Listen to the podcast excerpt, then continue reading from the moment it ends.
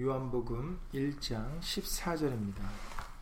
요한복음 1장 14절입니다.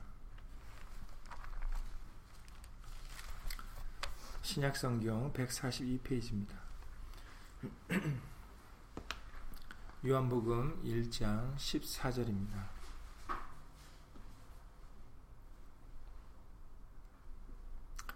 다 함께 예수님을 읽겠습니다. 말씀이 육신이 되어 우리 가운데 거하심에 우리가 그 영광을 보니 아버지의 독생자의 영광이요 은혜와 진리가 충만하더라.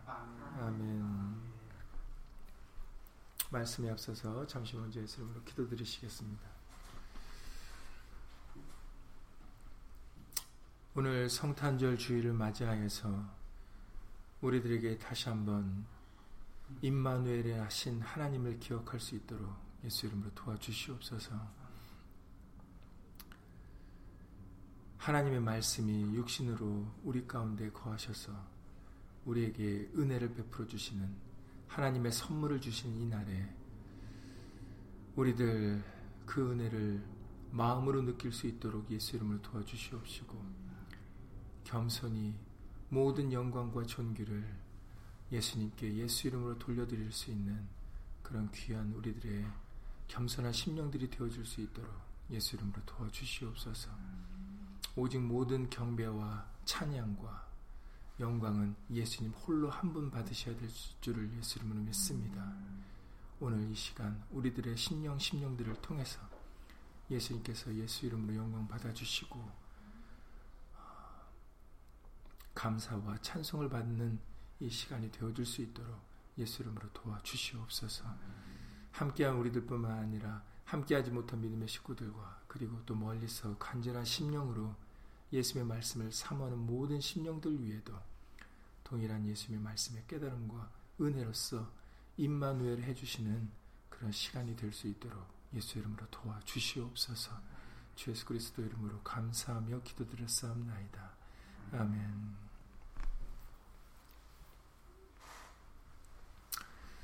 네, 오늘 성탄주의를 맞이하여서 어, 요한복음 1장 14절 말씀을 어, 전하게 해주셨습니다. 이 요한복음 1장 14절 말씀을 통해서 어, 이한 구절을 통해서 굉장히 많은 어, 그런 어, 하나님의 뜻과 하나님의 마음을 우리에게 전달해 주시고 계십니다. 그리고 우리에게 어, 우리 가운데 인재하신 그분이 누구신가도 우리에게 잘 알려주고 계시죠. 그렇기 때문에 이 말씀을 통해서 우리는 어, 성탄절에 다시 말해서 예수님이 이 땅에 강림하실 때 우리에게 어떤 은혜와 축복이 있었는지를 오늘 다시 한번 우리가 말씀으로 깨우치를 받는 시간이 될 수 있었으면 어, 좋겠습니다. 먼저 앞서서 항상 말씀을 드리지만 어, 12월 25일 날 예수님이 강림하셨다라는 얘기는 성경에 기록되어 있지 않습니다. 어, 사람들이 정한 날인데 어, 뭐 여러 가지 왜 12월 25일을 정했는지는 뭐 여러 가지 가설들이 있습니다. 그러나 어, 중요한 것은 어, 절기 때마다 말씀을 자주 드리는 거지만 중요한 것은 날짜가 중요한 게 아니라 어, 하나님의 말씀하시고자 하는 뜻 성경을 통해서 우리에게 어, 무엇을 어, 우리에게 알려주시고 우리가 무엇을 믿어야 되는지 그 부분이 굉장히 중요합니다. 그렇기 때문에 이런 1년 중에 이런 절기들을 우리에게 정하게 하셔서 우리로 하여금 그것에 대한 관련된 말씀을 찾아보게 하시고 우리로 그것을 알게 하시고 우리로 하여금 그 말씀을 믿게 하는 것이 그것이 핵심이기 때문에 여러분들이 절기를 통해서 바로 말씀을 믿는 그런 믿음을 어, 갖는 그런 저 여러분들이 다 되실 수 있기를 간절히 기도를 드립니다. 예, 말씀을 깨닫고 믿는 것이 중요합니다. 날짜가 중요한 게 아니에요. 그러니까 여러분들도 다시 한번 이 성탄절을 맞이하여서 관련된 하나님의 말씀을 깨우침을 받고 그리고 그 말씀을 믿을 수 있는 그런 우리가 될 수 있기를 예수님으로 간절히 기도를 드립니다. 믿음은 한 덩어리가 아닙니다. 우리가 말씀을 몰랐을 때는 예수님 믿어 그러면 그냥 그 믿음이라는 것은 한 덩어리인 줄 알았어요. 그게 우리가 잘못 알고 있는 겁니다. 믿음은 한 덩어리가 될 수가 없어요. 왜냐면은 예수님을 믿는다는 것은 오늘 말씀 같이 말씀이 육신이 되어 오신 분이 예수님이지 않습니까? 그러니까는 그 예수님을 믿는다는 것은 말씀을 믿는다는 거거든요. 어떤 사람을 믿는 게 아니에요. 우리는 여태까지 어떤 우상이나 어떤 사람들을 쫓아 오랜 기간 동안 그렇게 습관적으로 살았기 때문에 그렇기 때문에 어떤 사람을 믿고 어떤 대상을 믿는 것을 자꾸 우리가 믿음을 생각할 때 생각하기가 쉬운데 그러니까는 예수님을 믿어 했을 때 우리는 단순하게 그냥 그 믿음을 한 덩어리로 생각하는 겁니다. 그런데 예수님이 말씀이다. 말씀이 육신이 되오신 분이 예수님이시다는 것을 알게 되었을 때는 아, 우리의 믿음이 어떤 사람을 한 사람 위에 그 사람을 믿는 게 아니라 말씀이 오신 분인 거니까는 이 우리에게 주어진 이 66권의 말씀들을 믿는 게 정말로 예수를 믿는 것입니다. 그렇기 때문에 창세기 1장부터 요한계시록 22장까지의 기록된 말씀 모든 것들이 저와 여러분들에게 믿어져야 되는 거예요. 어떤 것은 쉽게 믿어지지만 어떤 것은 쉽, 나의 사람마다 다 달라요. 어떤 것은 쉽게 믿어지지만 어떤 것은 자기에게 믿어지지 않는 것들이 있습니다. 그럴 때 그 믿어지지 않는 부분들은 믿게 해달라고 우리가 예수님께 이름으로 기도드리고 말씀으로 깨우침을 받아서 그 말씀들이 믿음으로 자리 잡아야 되는 겁니다. 우리들이 보통 예수님을 믿는다 했을 때 예수님이 나를 위해 죽으시고 나를 구원해 주신 줄 믿습니다 했으면 그게 여러분들이 믿어지면 믿어진 겁니다. 그러나 성경에는 그 말씀만 기록되어 있는 게 아니잖아요. 예수님께 모든 것을 내가 영광과 존귀를 다 돌려드려야 됩니다. 동방박사 세 사람들 같이 황금과 유양과 몰약을 드려야 돼요. 밤중에 양떼를 지켰던 그 목자들과 같이 자신의 위치를 흑암 중에서도 깨어서 예수님의 말씀을 기다리고 그리고 인내할 수 있는 그런 우리들의 모습들이 믿음으로 되어져야 되는 것입니다. 그런 모든 말씀 말씀들이 창세기 1장부터 요한계시록 22장에 기록된 말씀들이 저와 여러분들에게 믿음으로 자리 잡아야 그래야 우리가 그 믿음을 따라 행할 수가 있게 되어지는 겁니다.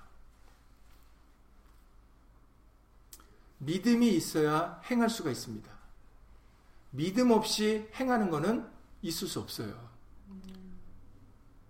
믿음과 행함은 뛸 따로 생각하는 게 아니에요. 여러분들이 혹시라도 여태까지 믿음과 행함을 따로따로라고 듣거나 아니면 여러분들이 그렇게 알고 계시다면 그는 절대 그렇지 않습니다. 믿음과 행함은 하나예요. 따로따로가 아닙니다. 그러니까는 예수님을 믿습니다라는 말에는 예수의 말씀을 깨닫고 믿는 것뿐만 아니라 그 말씀을 따라 행함까지 들어가는 거예요. 그렇기 때문에 믿음은 그리고 믿음은 적은 믿음 예수님이 제자들에게 책망하실 때도 왜 너희들의 믿음이 이렇게 적냐라고 어, 책망하셨잖아요. 믿음은 적은 믿음일 수 있고 그리고 백부장이나 아니면 가난 여인 같이 큰 믿음, 예수님이 정말 기뻐하시는 큰 믿음을 가질 수도 있어요. 그리고 성경에서는 그 믿음은 멈추는 게 아니라 자라는 것이라고 말씀을 하십니다. 우리가 말씀을 들음으로 믿음이 자랄 수 있다라고 알려주셨어요. 말씀은 우리가 믿음은 아시다시피 로마서 10장 17절에서 그리스도의 말씀을 들음으로 믿음이 온다 그러셨어요. 표적과 이적과 기사를 보고 믿음이 오는 게 아닙니다. 본고로 믿지 말라 그러셨어요. 도마를 통해서 알려주셨죠. 말씀을 통해서 믿음이 옵니다. 그렇기 때문에 오직 말씀을 읽고 듣고 말씀을 통해서 우리가 믿음이 적은 믿음이 겨자씨만한 믿음이 큰 믿음으로 우리는 자라나가야 되겠습니다. 그리고 또 믿음은 아까 조금 전에 말씀드린 것처럼 정체되는 게 아니기 때문에 내가 어제까지 믿었어도 오늘 그 믿음이 없어질 수가 있어요. 믿음이 자라는 것뿐만 아니라 믿음이 있다가도 없어질 수가 있는 겁니다. 그러니까 내가 어제까지 믿었다고 해도 오늘도 믿으리라고 보장할 수 있는 사람은 아무도 없는 거예요. 그래서 믿음에서 떠나 어, 미혹을 받는다라는 말씀도 성경에서 많이 기록되어 있습니다. 그리고 믿음에 떠난 사람들도 보여주고 계시죠. 뭐 대표적으로 사도 바울 당시에는 대마라는 사람이 있었습니다. 대마가 말씀과 함께 동행하다가 세상으로 돌아갔다라고 디모데후서에서 말씀을 통해서 알려주셨어요. 그러니까는 뭐 여러분들 알다시피 가론 유다도 있고요. 그러니까는 어, 믿음은 그냥 한 번 얻고 그냥 우리한테 정체되어 있는 게 아니에요. 믿음은 우리는 계속해서 자라서 큰 믿음으로 성경의 66권에 있는 모든 말씀을 믿을 수 있는 믿음으로 자라나야 되는 것이며 그리고 절대로 그 믿음이 후퇴되거나 없어지거나 해서는 안 되겠습니다. 그래서 우리가 계속 말씀을 들으려고 하고 말씀과 가까이 동행하려고 하는 이유가 바로 그 때문이죠. 믿음을 지키기 위해서입니다. 그래서 성경에서는 우리에게 아주 반복적으로 믿음을 지켜라. 이렇게 말씀을 해주고 계시는 거예요. 그래서 항상 우리는 그런 절기들 때마다 관련된 말씀을 통해서 바로 그거와 같은 믿음을 가지고 어, 우리가 생활 이 세상에서 예수 이름으로 믿음으로 살아가는 그런 저름들이 될 수 있기를 예수님 간절히 기도를 드립니다. 말씀이 육신에 되어 오신 분이 바로 예수님이시다. 그리고 그 말씀이 육신에 되어 오셨는데 그 말씀이 누구인지와 그리고 그 말씀이 거하시는 곳이 어딘지를 여러분들이 어, 중점적으로 보셔야 됩니다. 말씀이 했을 때 이미 여러분들 요한복음 1장 1절부터 보시면은 그 말씀이 누구인지에 대해서 밝히시는 대목을 이미 여러분들 알고 계시죠. 태초에 말씀이 계시니라. 이 말씀이 하나님과 함께 계셨으니 이 말씀은 곧 하나님이시니라라고 먼저 밝히셨어요. 그러니까는 말씀이 육신이 되어 오신 분이 예수님이신데 근데 그 말씀이 하나님이시라는 겁니다. 그리고 그 말씀은 지금 육신으로 지금 오셨지만 지금 계신 분이 아니다라는 거예요. 지금 그냥 딱 태어나신 분이 아니다라는 겁니다. 그래서 요한복음 1장에 태초의 말씀이 계시니라 이렇게 나가는 거예요. 혹시라도 예수님이 지금 마리 요셉과 마리아의 아들 이렇게 생각하는 유대인들이 많으니까 그렇게 알고들 있으니까 나사렛 예수라고만 알고 있으니까 그분은 그런 분이 아니다라는 거예요. 그분은 지금 나신 분, 지금 우리가 생각할 때는 지금 나신 것처럼 보이지만 지금 나신 분이 아니라 태초부터 계셨던 분이다라는 거예요. 그리고 태초부터 계셨다라는 것만 얘기하는 게 아니라 그분이 하나님이시다라는 거죠. 그러니까 예수님은 2000년 전에 그냥 딱 태어나신 그분이 아니라 이미 영원 전부터 계신 하나님이십니다. 여러분들이 이것이 예수 이름으로 믿어지셔야 돼요. 2000년 전에 베들레헴에서 나신 분이 아니라 바로 태초부터 계셨던 영원 전부터 계셨던 어, 하나님이십니다. 그러니까 예수가 하나님이신 것이 저 여러분들에게 믿어지셔야 돼요. 그리고 그 하나님의 그 정체는 바로 말씀이십니다.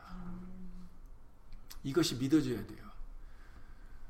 그러니까는 하나님을 섬기고 하나님을 경외한다라는 말은 이 교회에 와서 형식과 의식을 갖추고 뭔가를 하는 게 아니라 말씀을 경외하는 걸 말씀하시는 거예요. 그러니까는 항상 하나님이 구약의 유대인들에게 이스라엘 민족에게 책망하셨던 게 뭐예요? 너희는 절기를 지키러 잘 나오고 그냥 너희는 뭐 이렇게 잘 겉으로는 섬기는 척하지만 그런데 너희들 마음은 딴 데가 있다 이렇게 말씀을 하시는 책망하시는 말씀들이 많이 있잖아요. 그래서 오직 하면은 절기 지키지 마라 이렇게까지 말씀을 하세요. 하나님이 나중에는 이사의 선지자 이사의 1장부터 나오지 않습니까? 너희들 나오지 마. 너희들 이거 예물 드리지 마. 이렇게 말씀하세요. 그걸 하라고 하신 분이 하나님이셨는데 하나님의 말씀인데 근데 나중에는 하지 말라고 그러세요. 왜냐하면 그 경외라는 것을 잘못 이해하고 있기 때문입니다. 하나님의 말씀의 뜻을 잘못 분별하기 때문이죠. 하나님을 경외하고 섬긴다라는 것은 예수를 믿는다라는 것은 교회에 잘 다니는 게 아니고 형식과 의식을 잘 참여하는 게 아니에요. 경건하게 뭘 하는 게 아닙니다. 정말 그 경건이 디모데에서도 책망하셨지만 너희가 경건의 모양만 있다라고 얘기하시는데 그 모양만 갖추는 것은 아무 의미가 없는 겁니다. 여러분들 다시 한번 말씀드리지만 하나님은 말씀이십니다. 이 말씀이 육신을 되오신 분이 예수님이에요. 그러니까 예수님이 하나님이시고 말씀인 겁니다. 그러니까 여러분들이 경외하고 섬기는 것은 이 말씀을 따라 살아가는 거예요. 말씀 없이 살면서 말씀도 모르고 말씀도 지키지 않고 말씀도 없이 살아가는데 내가 하나님을 잘 경외하고 섬깁니다라고 생각하고 있다면 그건 아주 큰 착각을 하고 계시는 거죠. 그 착각을 하는 것이 내가 교회 생활 잘하고 목사님 말씀 잘 듣고 교회에서 하라는 프로그램대로 다 하니까 자기는 하나님을 경외한다고 생각을 하는 거예요. 그렇지 않습니다. 그렇다고 뭐 완전히 뭐 그렇지 않다라고 말씀을 드릴 수 있는 게 아니라 왜냐면 우리는 판단을 할 수가 없어요. 저는 어, 판단은 여러분들이 분별은 여러분들 각자 스스로 가는 겁니다. 제가 말씀드리고자 하는 것은 말씀과 행함이 따로따로 되어서는 절대 안 된다라는 거예요. 말씀도 모르고 말씀도 믿지 못 말씀을 경외하지 않은데 내가 교회에서 열심히 생활하고 있다고 해서 그게 신앙생활 잘하고 있는 게 아니다라는 겁니다. 중요한 것은 예수의 말씀을 깨닫고 예수의 말씀을 따라 살아가려고 애쓰고 힘쓰는 나 자신을 내려놓는 모습이 그것이 진실로 예수를 경외하는 모습이세요. 말씀이 육신으로 되어 오신 거는요, 여러분, 하나님이 자기를 비우신 거예요. 어디서 알려주셨습니까? 자기를 비웠다고 알려주신 말씀? 빌리포서 2장 바로 5절 이하 7절에서 알려주고 계시는 말씀입니다. 너희 안에 이 마음을 품으라. 우리에게 그 마음을 품으래요. 내 마음이 아니라 여러분들이 각자 가지고 있는 그 마음이 아니라 그 마음은 내려놓고 우리가 품어야 될 마음이 있대요. 그 마음이 바로 그리스도 예수의 마음이다라고 알려주십니다. 왜 그리스도의 내 마음도 있는데 왜 예수님의 마음을 내 마음에 품어야 되나? 왜 그 마음을 가져야 되나 했더니 그는 근본 하나님의 본체시나 하나님과 동등됨을 취할 것으로 여기지 아니하셨다라고 기록되어 있어요. 하나님이신데 하나님이 하나님의 자리에 계신 게 아니라 종의 형체를 가지고 육신의 형체를 가지고 이 땅에 오셨다라는 것입니다. 그래서 이렇게 표현하세요. 필리포스 2장 7절에 오히려 자기를 비워 종의 형체를 가져 사람들과 같이 되었다라고 기록되어 있습니다. 자기를 비우신 거예요. 하나님이신데 하나님의 권위와 하나님의 그 높으신 크고 위대하신 전능하신 그 위치를 내려놓고 힘도 없고 보잘 것 없고 약한 죄인의 형체를 가지고 오셨다라는 겁니다. 형체를 가지고 오셨지만 죄는 없으신 분이다라고 말씀하십니다. 종의 형체를 가지고 이 땅에 오신 분이 바로 예수 그리스도세요. 하나님이십니다. 하나님이신데 우리의 구원을 위해서 우리에게 생명을 주시려고 은혜의 선물을 주시려고 바로 종의 형체를 가지고 오신 분이죠. 그러니까 자기를 비우신 것을 우리에게 본을 보여주셨는데 어떻게 내가 내 위치를 고집하겠습니까? 어떻게 나를 고집하겠습니까? 나 이런 사람이야. 나 과거에 이런 일을 했고 나 이렇게 했던 사람이야. 성탄절이 될 때 우리는 제일 먼저 배워야 되는 게 겸손입니다.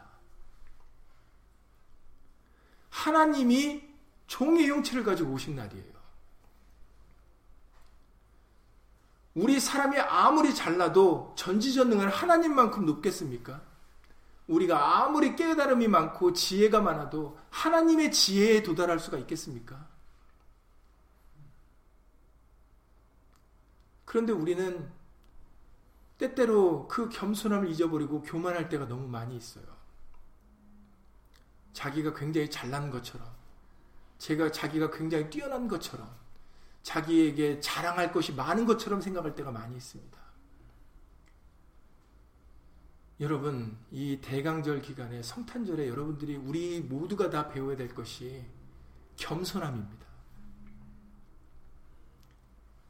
예수님 앞에 무릎을 꿇을 수 있어야 되고 예수님 앞에 머리를 숙일 수 있어야 돼요.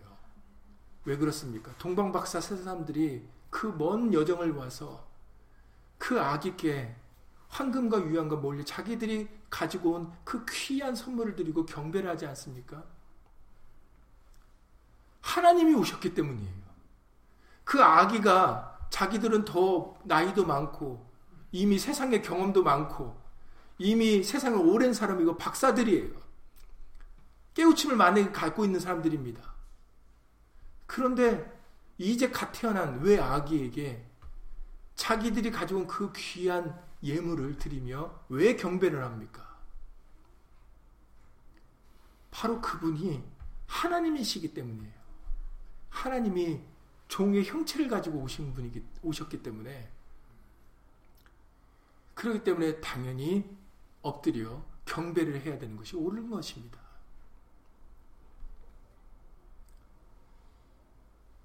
사실 여러분들 우리 나란 일 나란 일들 하시고 높으신 분들은 천한 사람들하고 잘 같이 있으려고 하지 않잖아요. 겸손한 사람들은 상관하지 않고 천한 사람이든 뭐 누구를 가리지 않고 같이 있는 모습들을 우리가 보기도 하지 않습니까? 하나님이 오늘 요한복 1장 14절에 말씀이 육신이 되으신 것뿐만 아니라 어디를 거하시겠다라고 정하셨는데 그 거하시는 처소가 우리 가운데랍니다. 우리 가운데. 저 높은 멋진 곳이 아니라 근사한 곳이 아니라 우리 가운데래요. 오셨 오신 분 곳이 찾아오신 곳이 우리 가운데래요. 이게 말이나 됩니까? 우리가 누굽니까? 그러면 우리는 죄인이고 우리는 보자들 것 없는 자들 정말 내세울 것도 없고 자랑할 것도 없는 정말 천한 존재들인 우리들에게 우리는 피조물이거든요. 만들어진 자들입니다.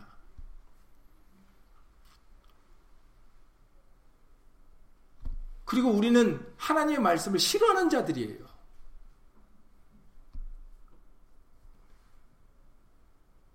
하나님을 기뻐 맞은 자들이 아닙니다. 그래서 이미 요한복 1장에서도 빛이 세상에 왔는데 어떤 일이 벌어집니까? 사람들이 빛 가운데로 오지를 않아요. 그리고 요한복음에 기록되어 있이 어두움을 더 사랑하여 이렇게 기록되어 있어요.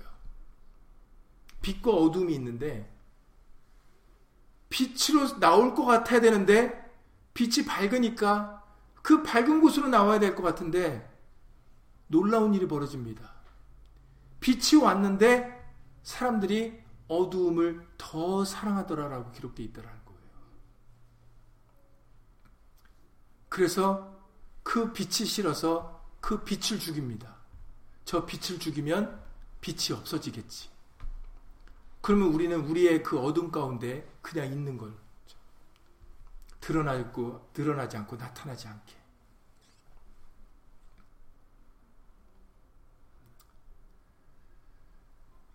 우리는 불행히도 어둠을 더 좋아하는 사람들이에요. 그게 우리들의 모습입니다. 그게 인정되어져야 돼요.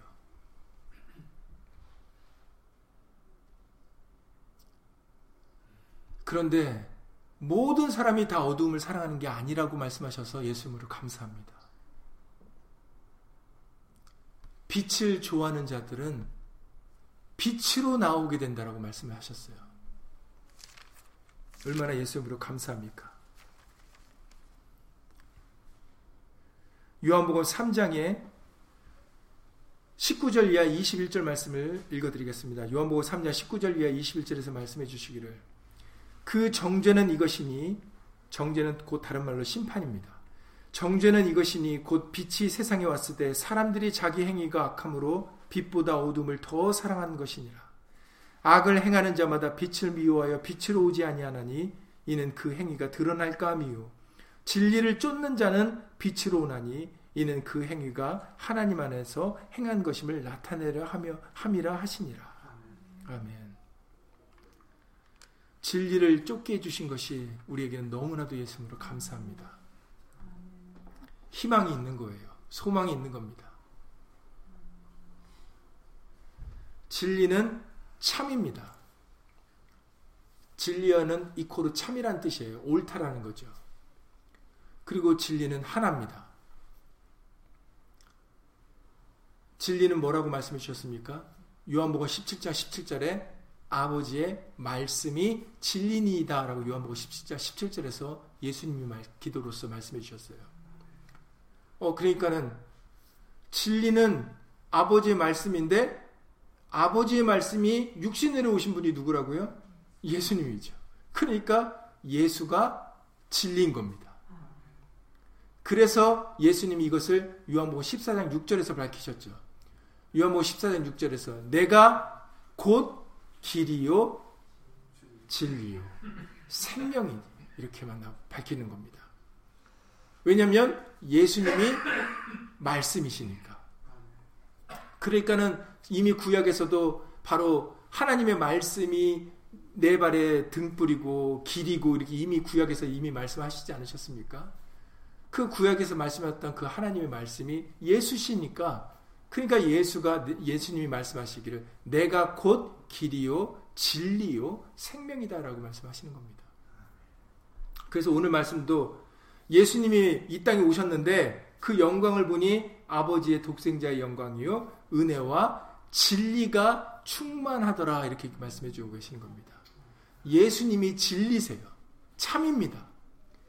예수의 말씀이 다 옳습니다. 그러니까 예수님께는 아멘만 되는 것이죠. 그러니까 여러분들이 예수의 말씀은 믿고 의지하면 되는 겁니다. 의심할 이유가 없어요. 예수님이 진리세요. 그러니까는 예수의 말씀을 그냥 무조건 믿고 의지하시면 돼요. 그 말이 맞으니까. 그 말씀대로 될 겁니다. 여러분들, 왜 비싼 돈 주고 강의 들으려고 하고, 왜 그 좋은, 소, 좋은 얘기, 영양가 있는 유익한 얘기 왜 들으려고 해요? 왜냐면 그 말을 그것을 알고 그걸 행할 때 나한테 좋다라는 걸 아니까 여러분들이 정보를 듣는 겁니다. 그 정보를 의지하는 거예요. 그러니까 내가 좋으니까 여러분들 요즘 뭐예요? 카톡으로 다 날리잖아요.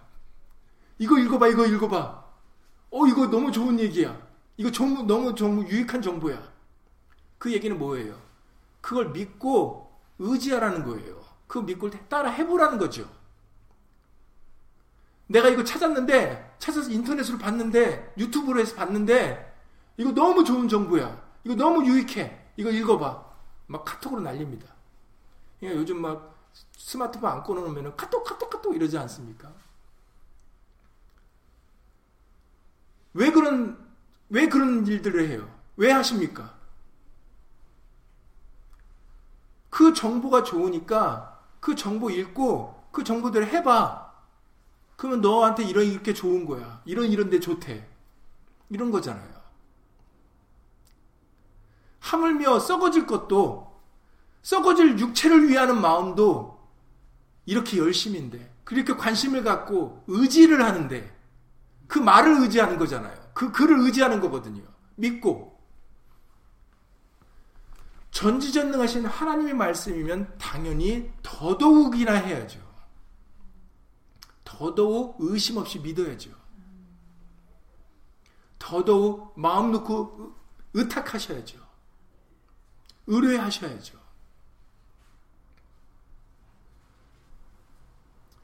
예수의 말씀이 진리입니다. 참입니다. 그리고 그 진리는 예수님이 가지고 오신 그 진리는 친히 이 땅에 가지고 오신 진리는 구약과 옛 언약과는 다른 없는 것이 있죠. 옛 언약에는 이게 없어요. 뭐가 없습니까? 오늘 요한복음 1장 14절에 본문에서 나온 내용인데 뭐가 없습니까? 은혜가 없어요. 율법은 모세에게 주신 율법은 은혜가 없습니다. 그래서 요한복음 1장에 16절 17절에서 우리에게 말씀을 해 주시는 부분인데 우리가 다 그의 충만한 데서 받으니 그 은혜 위에 은혜로라 이러시면서 17절에 율법은 모세로 말미암아 주신 것이요 은혜와 진리는 예수 그리스도로 말미암아 온 것이다라고 말씀하신 거예요. 이게 율법과 복음의 차이점입니다. 그래서 이 신약, 새 언약은 우리가 뭐라고 불러요? 복음이라고 부르는 겁니다. 율법에는 복음이라는 말을 부르지 않아요. 율법이고 구약이라고 하죠. 옛 언약이라 그러죠. 옛 언약, 율법이라고 하는 것들. 율법이라 말하는 거기서는 우리는 복음이란 얘기를 하지 않아요. 그러나 우리에게 주어진 새 언약, 신약에는 복음이라고 얘기를 합니다. 복음이 무슨 뜻인지 아시잖아요. 복된 소식.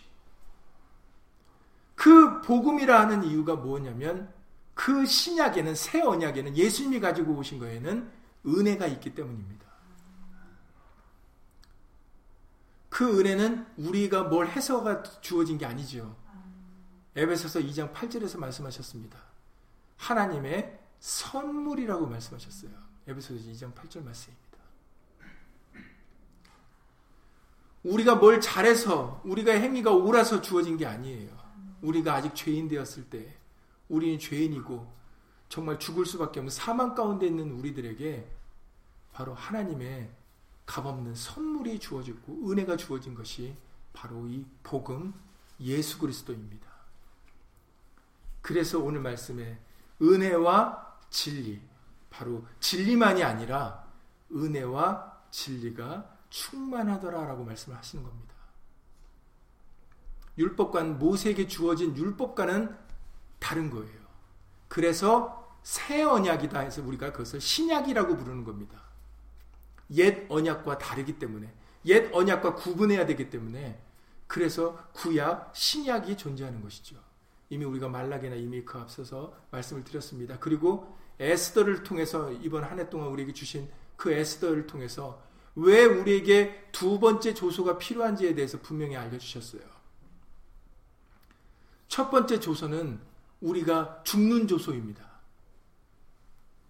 율법을 우리에게 주신 것은 죄를 깨닫게 하려 함이에요. 그렇다고 율법이 나쁜 게 아니라 그러셨죠. 율법은 선한 것입니다. 하나님의 말씀이기 때문이죠. 그것 또한.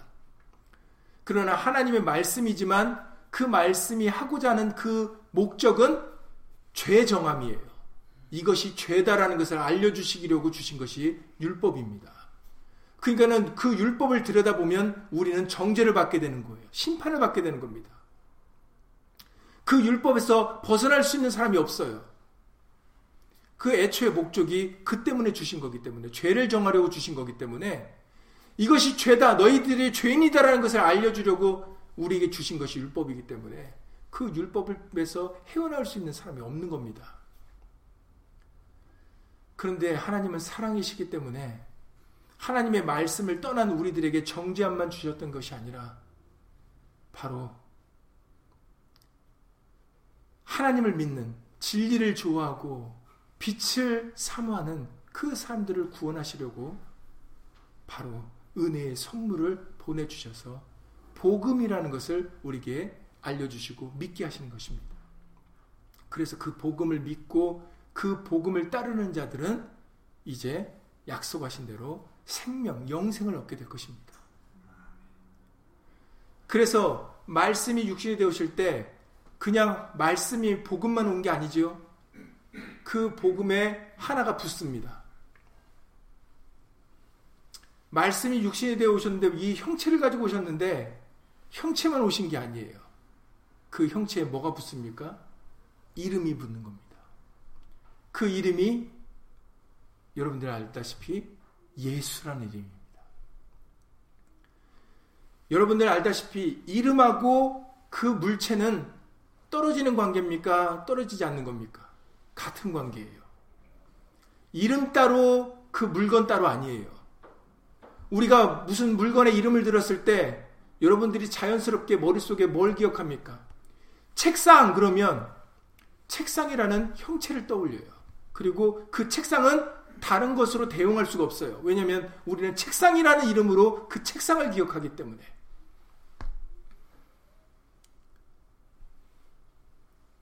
하나님의 말씀은 우리가 말씀을 떠올릴 때 바로 그 떠올리게 하는 그 이름이 바로 예수인 겁니다.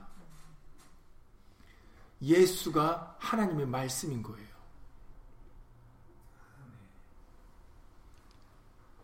그 예수란 이름의 뜻에 대하여 마태복음 1장 21절에서 우리들에게 알려주셨습니다. 여러분들 잘 알고 계시다시피 무슨 뜻입니까? 마태복음 1장 21절에 이미 태어나시기도 전에 이름을 지어주시죠. 아들을 낳으리니 이름을 예수라 하라. 이는 그 이유는 그가 자기 백성을 저희 죄에서 구원할 자이심이니라. 예수란 이름에는 구원의 이름이 들어 구원의 뜻이 담겨져 있습니다. 그래서 제자들이 예수 이름을 부를 때 나면서부터 안진병이었던 자가 걷고 뛸 수가 있는 거고 예수 이름으로 죄가 사함을 받게 되는 거고 예수 이름으로 우리가 세례를 받을 수가 있게 되어지는 거고 예수 이름으로 귀신이 사단 마귀 귀신이 물러가게 되는 것입니다. 왜냐하면 예수 이름이 바로 하나님의 말씀이기 때문이에요.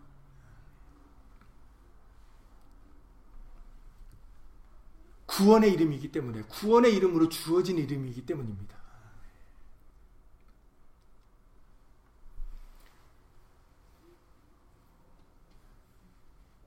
하나님이 이 땅에 임마누엘 하셨는데 육신을 가지고 오셨는데 종의 형체를 가지고 오셨는데 형체만 가지고 오신 게 아니라 바로 그 형체를 증거하시려고 이름을 붙여주신 것입니다.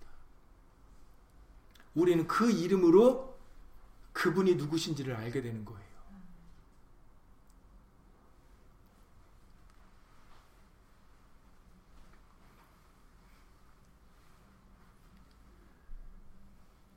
요한복음 5장 43절 말씀을 통해서 예수님이 밝히십니다.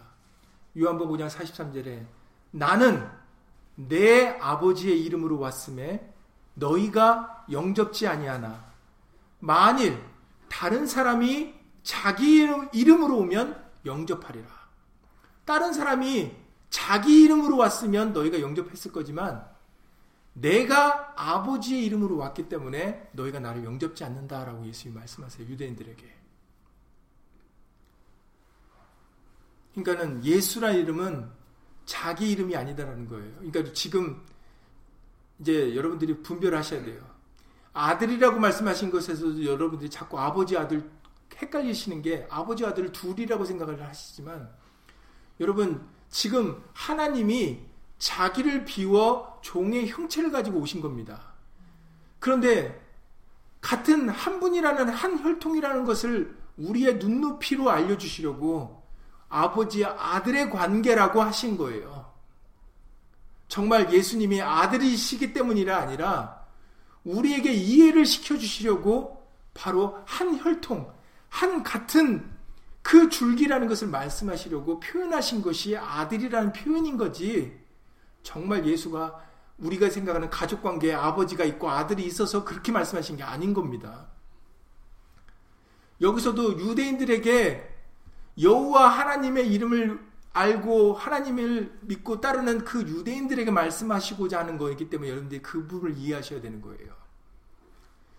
다른 사람이 자기 이름으로 왔으면 영접하지만 내가 아버지의 이름으로 왔기 때문에 너희가 나를 영접지 않는다라고 말씀하시는 거니까 예수라면 너희가 알고 내가 지금 너희가 나 지금 나, 나사렛 예수라고 하는데 이 이름은 내 이름이 아니라 바로 너희들이 알고 있는 아버지의 이름이다라고 알려주시려고 이 표현을 하시는 거예요. 그러니까 여러분들이 신약을 읽을 때 예수님이 하셨 말씀들을 통해서 자신을 겸손히 낮춰서 표현하신 그 말씀에 여러분들이 그걸 오해하시면 안 돼요. 그래서 파라 아버지와 아들이지 않냐. 또 예수 아버 예수도 지금 아버지여라고 이렇게 기도하지 않느냐. 그런데 어떻게 예수가 아버지일 수가 있느냐 이런 식으로 나가시면 안 되는 겁니다. 지금 예수님은 자기를 비워 종의 형체를 가지고 이 땅에 오셔서 지금 아버지의 말씀을 전해야 되니까 지금 그 유대인들에게 전해야 되니까 그 말씀, 그 표현으로 이해하기 쉽게 하신 거예요. 근데 그걸 우리가 오해를 하는 겁니다. 그러니까 예수님은 하나님이시고 예수의 이름은 하나님의 이름이신 거예요. 그러니까는 여호와의 이름 따로 예수 이름 따로가 아니라는 겁니다.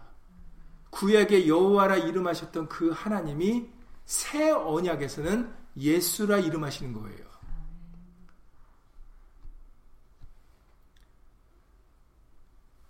그래서 우리가 예수 이름 한 이름을 부르는 겁니다.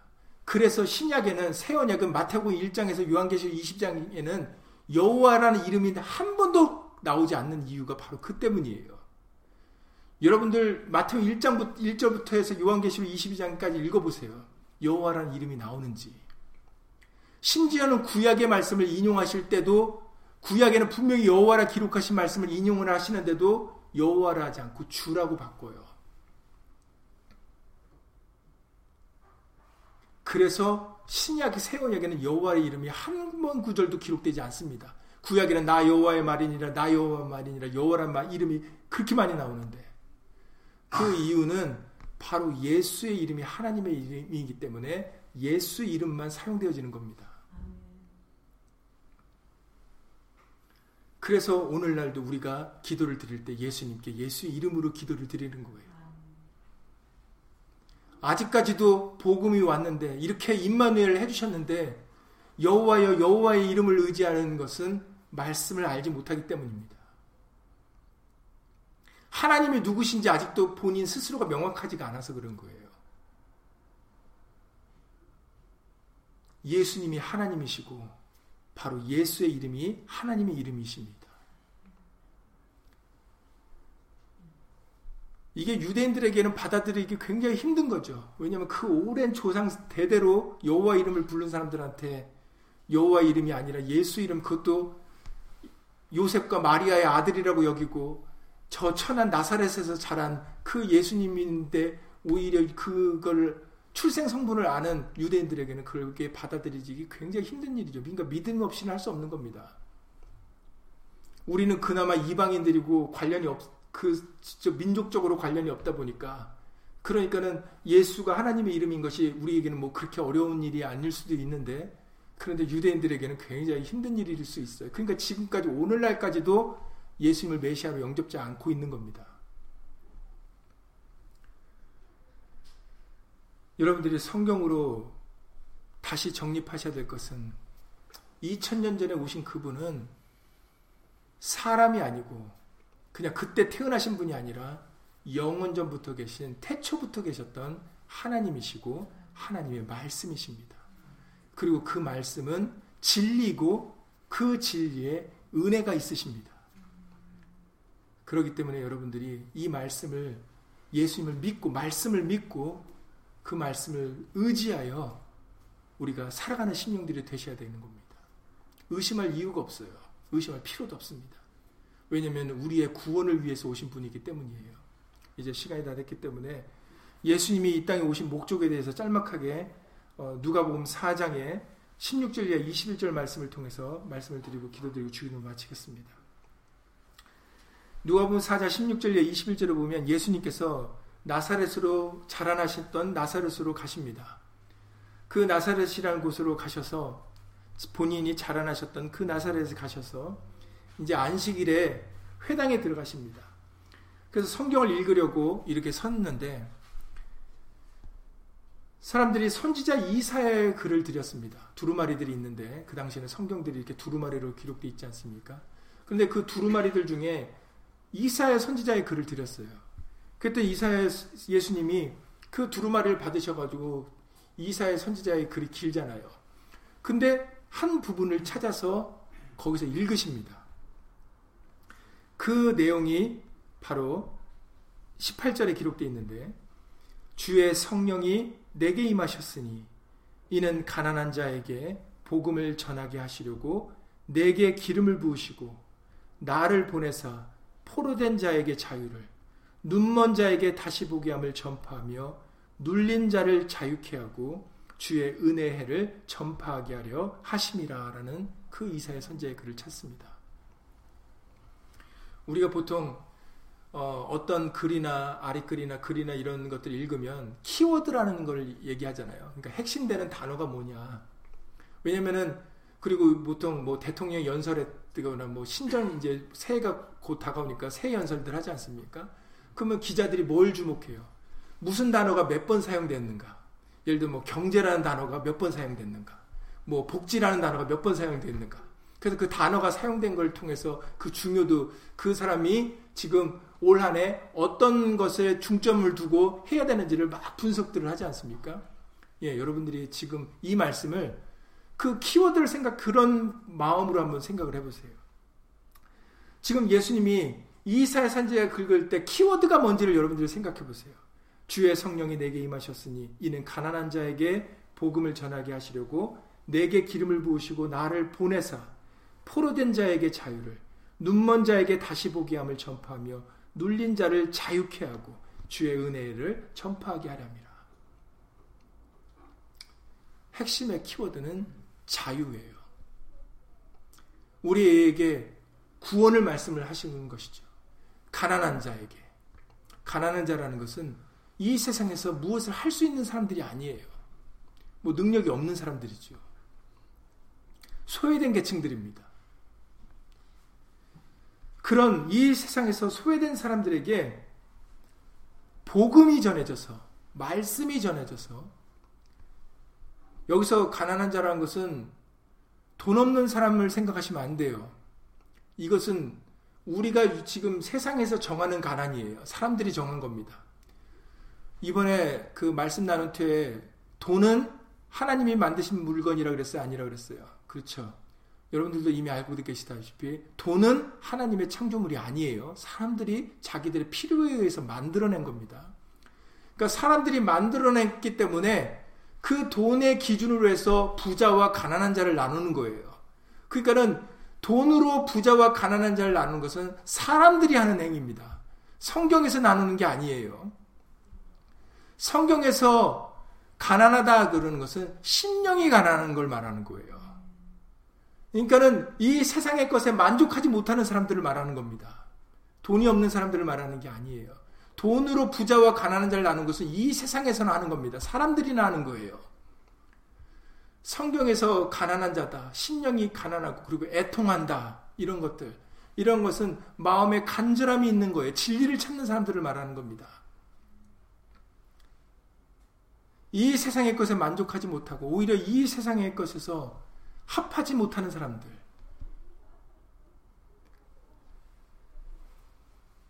소망이 없는 사람들. 정말 이 세상에는 희망이 없지 않습니까? 소망이 없습니다.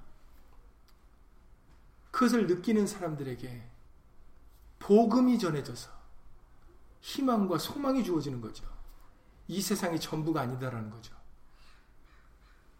이 세상에서 누리는 행복이 행복이 아니고 이 세상에서 누리는 기쁨이 기쁨이 아니고 이 세상이 약속의 땅이 아니라는 겁니다. 사람들은 이 세상에서 잘 먹고 잘 살 수 있다는 걸 전하지만 성경은 이 세상이 아니에요. 이 세상은 오히려 말씀은 광야라고 말씀하십니다. 그래서 우리에게는 이 세상이 전부가 아니고 하나님이 성령으로 예수님을 보내주셔서 하나님의 말씀을 전해주신 것은 포로된 자에게 자유를 그러면 포로라는 것은 잡혀 있다라는 거잖아요. 어디에 잡혀 있는 겁니까? 이 세상에 잡혀 있는 거예요. 돈이나 권력이나 이 세상에 있는 건 욕심이나 이런 거에 잡혀 있는 사람들이에요. 사망 가운데 잡혀 있는 자들, 죽을까봐 두려워하는 사람들. 이런 사람에게 자유를 주시고, 눈먼 자에게 무엇이 진리인지 모르는 깨닫지 못하는 자들, 소경, 육신의 소경을 말하는 게 아니죠. 진리가 무엇인지 알지 못하는 사람들에게, 생명의 길이 어딘지 못 찾는 사람들에게 보여주셔서, 눌린 자를 자유케 하시려고 예수님이 오셨다라고 말씀을 하시는 것입니다. 여러분, 지금 이 세상에서는 우리에게 제일 위협하는 게 뭔지 아세요? 너 죽는다라는 거예요. 너 죽어. 너 못 먹으면 죽어. 너 이거 못하면 죽어. 이거 너 돈 못 벌면 죽어. 이 세상에서 우리에게 포로로 잡고 있는 게 그거예요. 우리의 생명입니다. 너 이거 다른 사람 같이 이렇게 안 되면 너 큰일 나. 그러니까 우리가 마음이 조급해요. 왜냐하면 딴 사람들은 하는데 딴 사람들은 갖고 있는데 나에겐 그게 없어요. 난 그걸 못해. 그러면 내 마음에 조급함이 생기고 내 마음이 급해져요.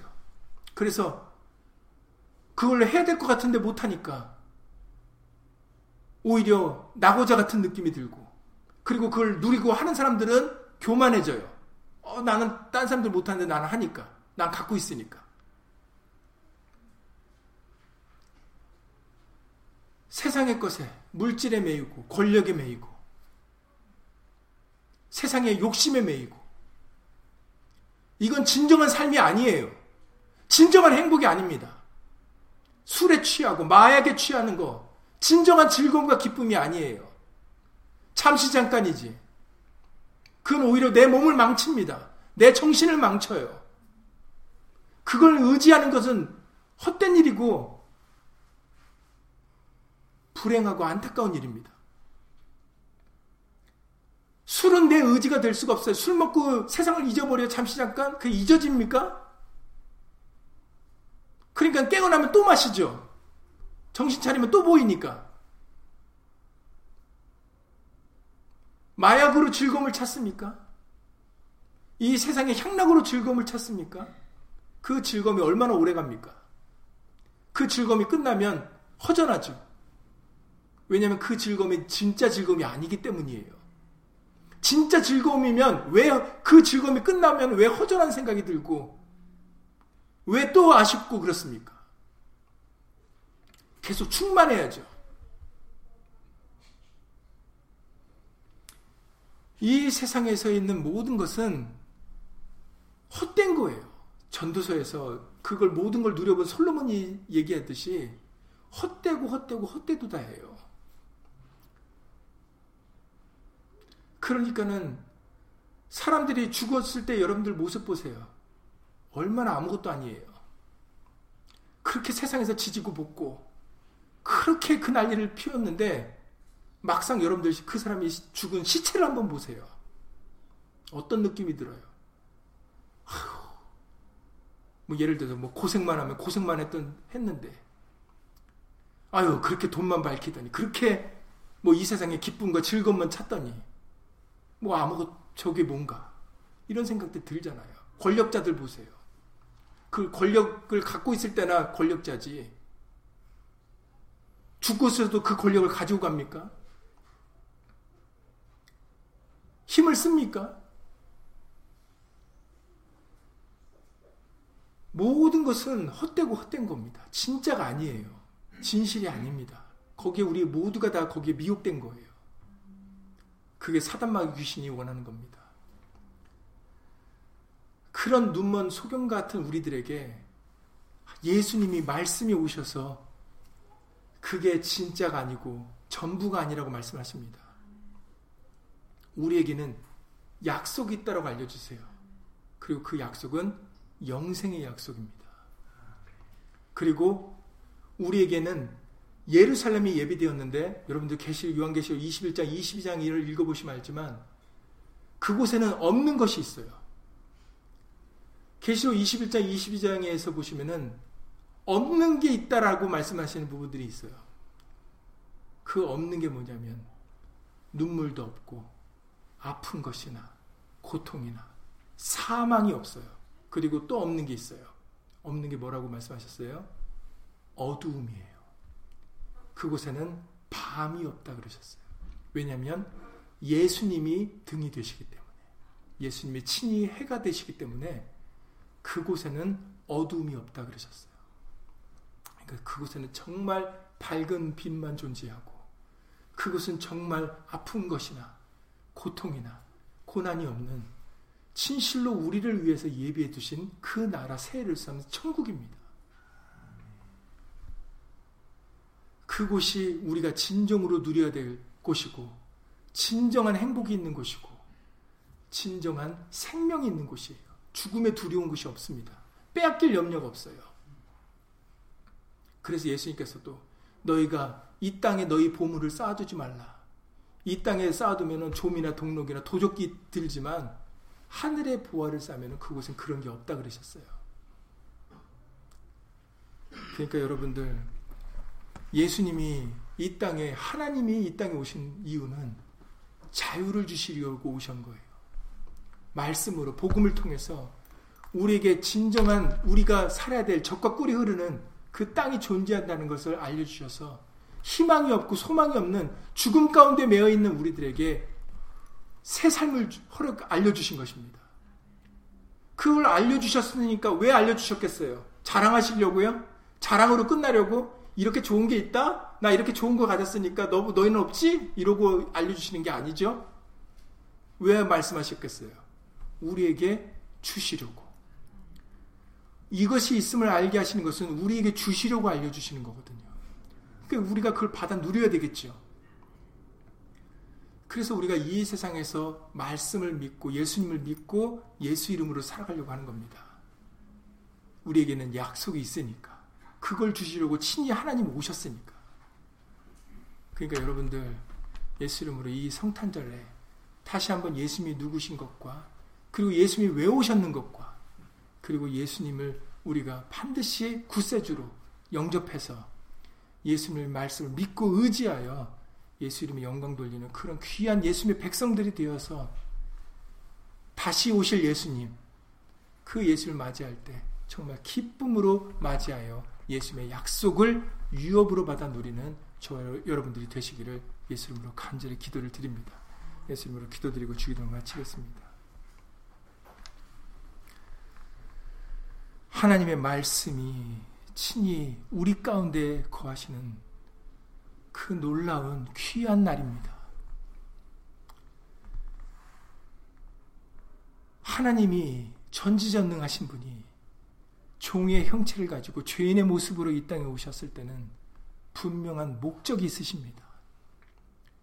분명한 뜻이 있으십니다. 그 분명한 목적의 뜻은 바로 우리의 생명이고 우리의 구원이십니다. 그리고 우리의 구원과 생명을 위해서 하나님의 이름의 영광을 깃발을 높이 드셨습니다. 그 하나님의 이름의 영광의 깃발이 바로 예수의 이름입니다. 우리는 이 깃발 아래 모여야 되겠습니다.